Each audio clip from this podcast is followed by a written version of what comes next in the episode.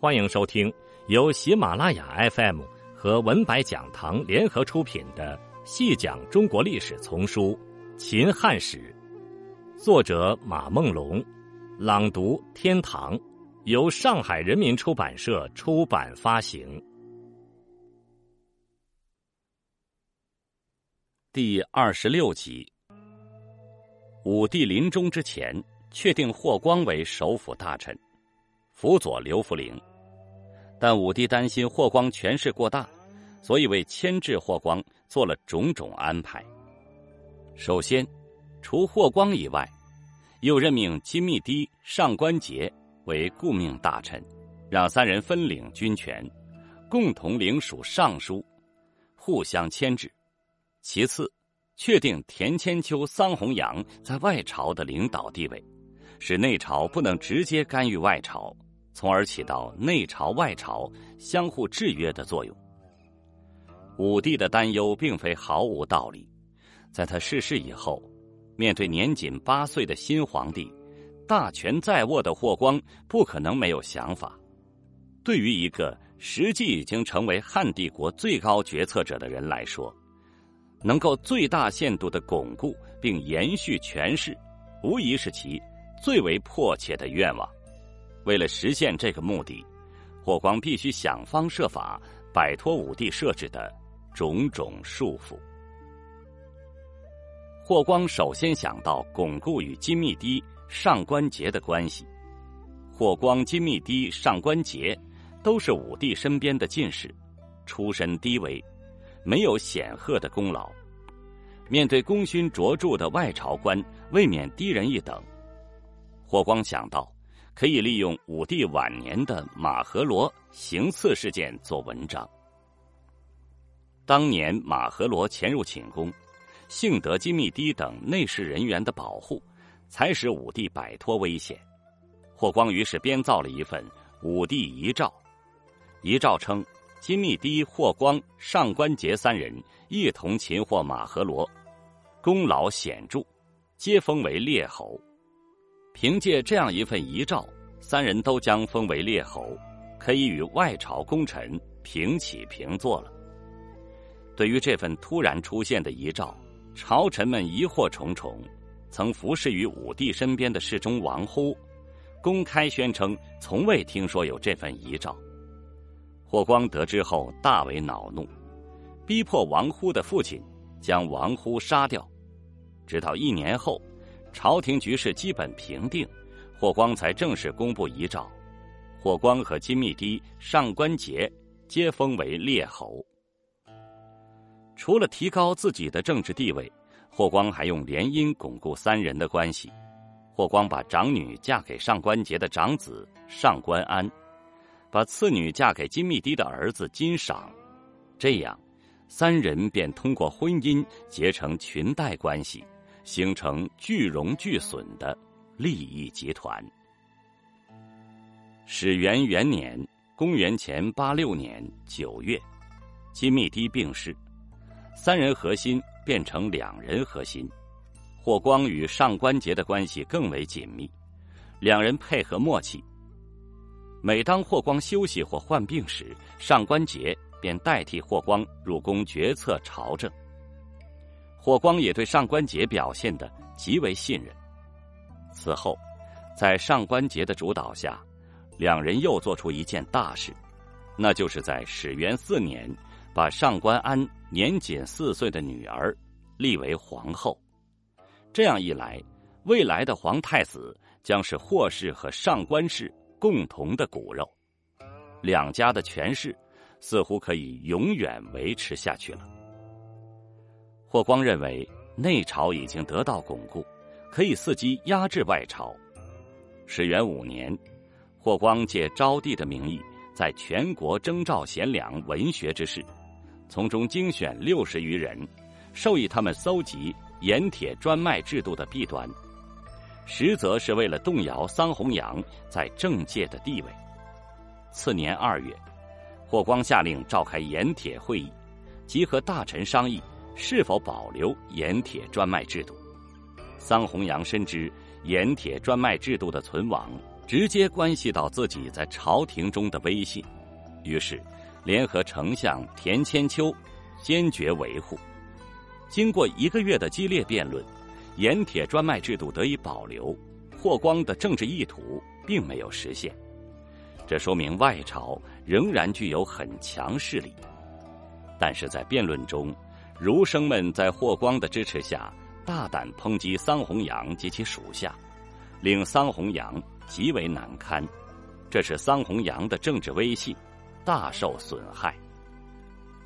就在霍光筹划对外朝展开新一轮打击之时，内朝却发生了分裂，并引发严重的政治风暴。原来早先上官安打算立女儿为皇后，霍光并不同意。为此，上官安转而寻求鄂邑长公主的支持。鄂邑长公主是武帝的女儿，武帝晚年嘱托鄂邑长公主在宫中抚养刘弗陵。上官安找到鄂邑长公主，在她的帮助下，把女儿送入宫中，立为婕妤，造成继承事实。最后，霍光只好同意立上官氏为皇后。作为回报，上官桀、上官安父子答应封恶意长公主的情人为列侯，但这个提议却遭到霍光的坚决反对。为此，上官桀父子和恶意长公主都很怨恨霍光。这时，上官桀的野心也在膨胀，他想除掉霍光。使自己成为汉帝国最高的执政者。上官桀虽然有除掉霍光的念头，但是霍光牢牢控制着昭帝。上官桀于是将目光转向武帝的另外一个儿子燕王刘旦。上官桀恶意长公主派人与刘旦联系，三人一拍即合。上官桀还笼络桑弘羊，得到积极响应。反霍光政治集团迅速形成了。经过策划，上官桀等人精心布置了除掉霍光的计划。首先，上官桀以燕王刘旦的名义草拟了一份弹劾霍光的奏书。等到霍光休假时，上官桀在朝廷宣读奏书，然后桑弘羊才率领外朝官一同进言，请求皇帝罢黜霍光。上官桀的计划似乎非常圆满，但是执行时还是发生了意外。当上官桀检举霍光的种种罪行，桑弘羊等人极力要求罢黜霍光之时，年仅十四岁的昭帝却表现出异乎寻常的坚定。昭帝将燕王的奏书驳回，否决了桑弘羊的提议，并在次日霍光返朝时，当着全体大臣。表彰霍光的忠诚，还下令日后如有诋毁霍光者，一律处死。上官桀见到利用昭帝罢黜霍光已经没有可能，转而策划刺杀霍光，废掉昭帝，改立刘旦为皇帝。元凤元年，上官桀与鄂邑长公主商定，由鄂邑长公主出面宴请霍光，在宴会上捕杀霍光。同时派使者前往燕国，让刘旦准备入京即位。上官桀与恶意长公主的密谋被公主府的舍人泄露了出来。在获知上官桀的计划后，霍光立刻开始行动。在此之前，霍光已经秘密控制了丞相府，指使丞相府的亲信召集上官桀、上官安议事。上官父子不知其中有诈，来到丞相府后。被霍光亲信斩杀。随后，霍光发兵搜捕恶意长公主桑弘羊等人，恶意长公主燕王被迫自杀，上官氏、桑氏则满门抄斩，只有皇后上官氏，因为是霍光外孙女的缘故，才得以幸免。上官桀、桑弘羊被处死之后，霍光独揽大权的障碍。只有丞相田千秋，不过这时的霍光早已掌控了丞相府，丞相发挥不了多大的影响。元凤三年（公元前七八年），霍光想治少府徐仁的罪，徐仁是田千秋的女婿。田千秋知道难与霍光抗衡，于是抢先采取行动，召集朝廷大臣共同商议徐仁的罪行，并把商议结果通报霍光。不料霍光闻讯大怒，认为丞相擅自召集群臣有违制度，要调查此事。大家知道，霍光要对丞相下手了，满朝人心惶惶。霍光最后迫于舆论，没有惩治丞相，但经过此事，田千秋以威信扫地，仅仅一年后，便忧愤而终。霍光扫清了最后的障碍。成为汉帝国最具权势的人。当霍光独揽大权以后，随即进行一系列的人事安排，进一步巩固自己的地位。外朝重要官职几乎都被霍光的亲信把持，如新任丞相王欣和御史大夫杨敞都是霍光旧日的属下，而内朝官职和军职则被霍家人掌控。霍氏家族权倾朝野，皇帝安危都在霍光一人的操纵之下。就在此时，一位叫崔洪的儒生误判形势，认为霍光取代刘汉天下是迟早的事。他上书朝廷，列举地方发生的祥瑞事件，提出这意味着人间要改朝换代，当今天子应当禅位于霍光。而这时的霍光刚刚巩固了在朝廷的地位，还没有篡位的打算。崔洪的上书等于把霍光置于风口浪尖之上。霍光将崔洪的上书交给廷尉，最后定性为妖言惑众，将崔洪诛杀。元凤四年（公元前七七年），昭帝年满十八岁，加元服，举行了象征成人的冠礼。作为辅佐幼主的顾命大臣，霍光已完成了使命，应该还政于皇帝了。但是昭帝却希望霍光继续辅政，霍光自然不愿把辛苦拼来的权势拱手相让，欣然接受，继续把持朝政。元凤六年（公元前七五年），昭帝突然病逝，没有子嗣，霍光必须另立皇帝。为此，霍光大伤脑筋。当时武帝的儿子只剩下广陵王刘胥，但是刘胥已五十余岁，显然不会听任霍光摆布。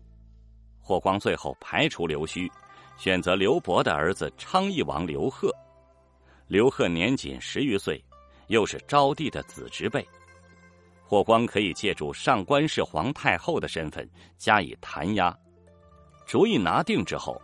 霍光召集朝廷官员，宣布第四的人选，并派使者前往昌邑国，找刘贺入京即位。身为藩王的刘贺意外被立为皇帝，不免欣喜若狂，立刻整理行装，带着亲信两百余人，浩浩荡荡的向长安进发。刘贺到了长安，被霍光立为皇太子，明确与上官皇后的母子关系。六月初一，刘贺在昭帝的灵柩前接受皇帝玺印，即皇帝位。上官皇后也被加以皇太后的尊号。仅仅十余日，汉帝国便完成了帝位的交接。早在刘贺赴京之前，曾有官员告诫他一定要服从霍光，但当刘贺登上帝位，却头脑发热起来。特别是他的亲信，都渴望能够得到更大的权势。他们怂恿刘贺抑制霍氏的势力。刘贺开始对朝廷人事安排进行调整，主要是排斥霍氏亲信，安插昌邑国旧臣。霍光拥立刘贺，是想让刘贺做傀儡，却未料刘贺刚刚即位就想摆脱自己，另立门户，这当然令霍光不快。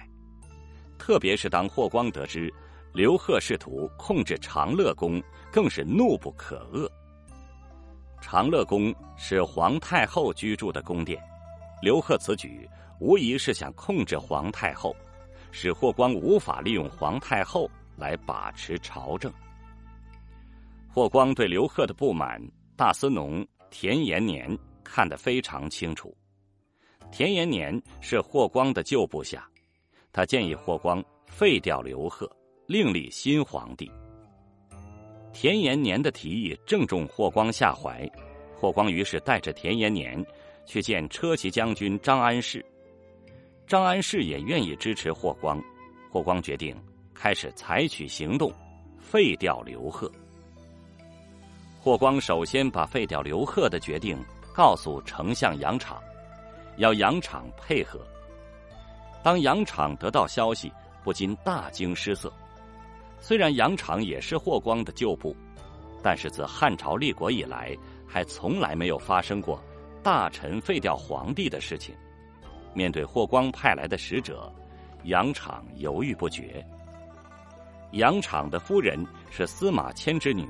颇有见识，见到丈夫犹豫不决，便提醒杨敞赶快表态支持霍光，不然将有杀身之祸。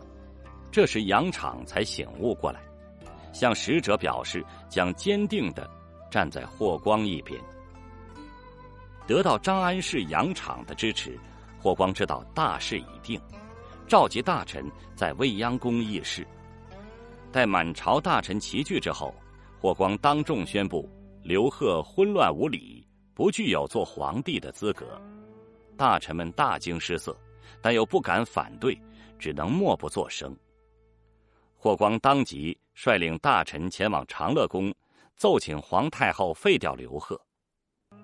皇太后跟随群臣前往未央宫，下令召皇帝入宫。刘贺入宫后。皇太后命人把霍光早已准备好的诏书宣读了一遍，然后收缴皇帝印绶，勒令其即刻出宫，一柱昌邑王宫邸。只当了二十七天皇帝的刘贺就这样被废掉了。废掉刘贺，霍光又要重新考虑皇帝人选。光禄大夫丙吉提醒霍光。魏太子还有一个孙子在世。当年巫蛊之祸时，太子全家被抄斩，怎么还会有一个孙子呢？原来巫蛊之祸发生时，太子的儿子刚刚生下一个男孩，太子起兵失败后，全家死于兵祸，只有这个婴儿幸免于难，被送到监狱。当时的丙吉是监狱长官，他可怜这婴儿。让监狱中的女囚喂养，这个婴儿也算命大，经历几场大病，竟然顽强的活了下来。丙吉给这个婴儿起名为“病已”，就是大病痊愈的意思。武帝去世以后，官府对巫蛊罪犯的羁押有所松懈，丙吉于是把小病已带出了监狱，送给病已的祖母家族史氏抚养。叶廷令张贺，原来是太子的属下，听说太子还有一个孙子在世，就派人把小病已接到叶廷来抚养。在张贺的悉心照料下，病已逐渐长大成人。张贺还亲自做媒，把下属徐广汉的女儿许配给病已。就这样，病已也算是成家立业了。他定居在杜县。过着普通人的生活，经济上则依靠妻族许氏和祖母家史氏接济。对于病已的身世，丙吉十分清楚。得知霍光为皇帝人选发愁，立刻想到病已。而抚养病已长大的张贺是车骑将军张安世的哥哥，所以张安世也支持把病已列为皇帝人选。霍光派人了解病已的情况后，越发觉得病已是非常合适的人选。首先，病已是魏氏太子的后代，而霍光也属于魏氏外戚，更愿意接受太子的后人。其次，病已才十八岁，年纪很轻，没有什么政治经验，易于控制。再有，病已生长于民间，不像刘贺一样有大批亲信，不会结成政治集团。最后，并已在辈分上是昭帝的孙辈，比刘贺又低一辈。霍光借助皇太后弹压，更为得心应手。考虑到以上几点，霍光很快决定立病乙为新皇帝。霍光按照程序向上官皇太后推荐病乙。立刻得到批准，霍光随后派人去杜县接回病乙。病乙来到未央宫，群臣奉上皇帝寿印，登基为皇帝，是为汉宣帝，改名刘询。上官氏又提升一级，成为太皇太后。刘询即位不久，侍御史延延年上书皇帝，称霍光废掉刘贺。属于大逆不道，应当治罪。宣帝表现的极为惶恐，把延延年的上书转给霍光，让霍光去处理。第二年，霍光上书请求还政于皇帝，宣帝又表现的诚惶诚恐，极力挽留霍光，不肯亲政。待霍光同意继续辅政后，宣帝又下令，以后一切奏事必须先奏明霍光定夺。宣帝的表现显然令霍光非常满意，这位新皇帝完全慑服于霍光的威信，火光终于找到了合适的傀儡，霍氏家族的权势似乎可以继续维持下去了。听众朋友，这一集就为您播送到这里，感谢您的收听。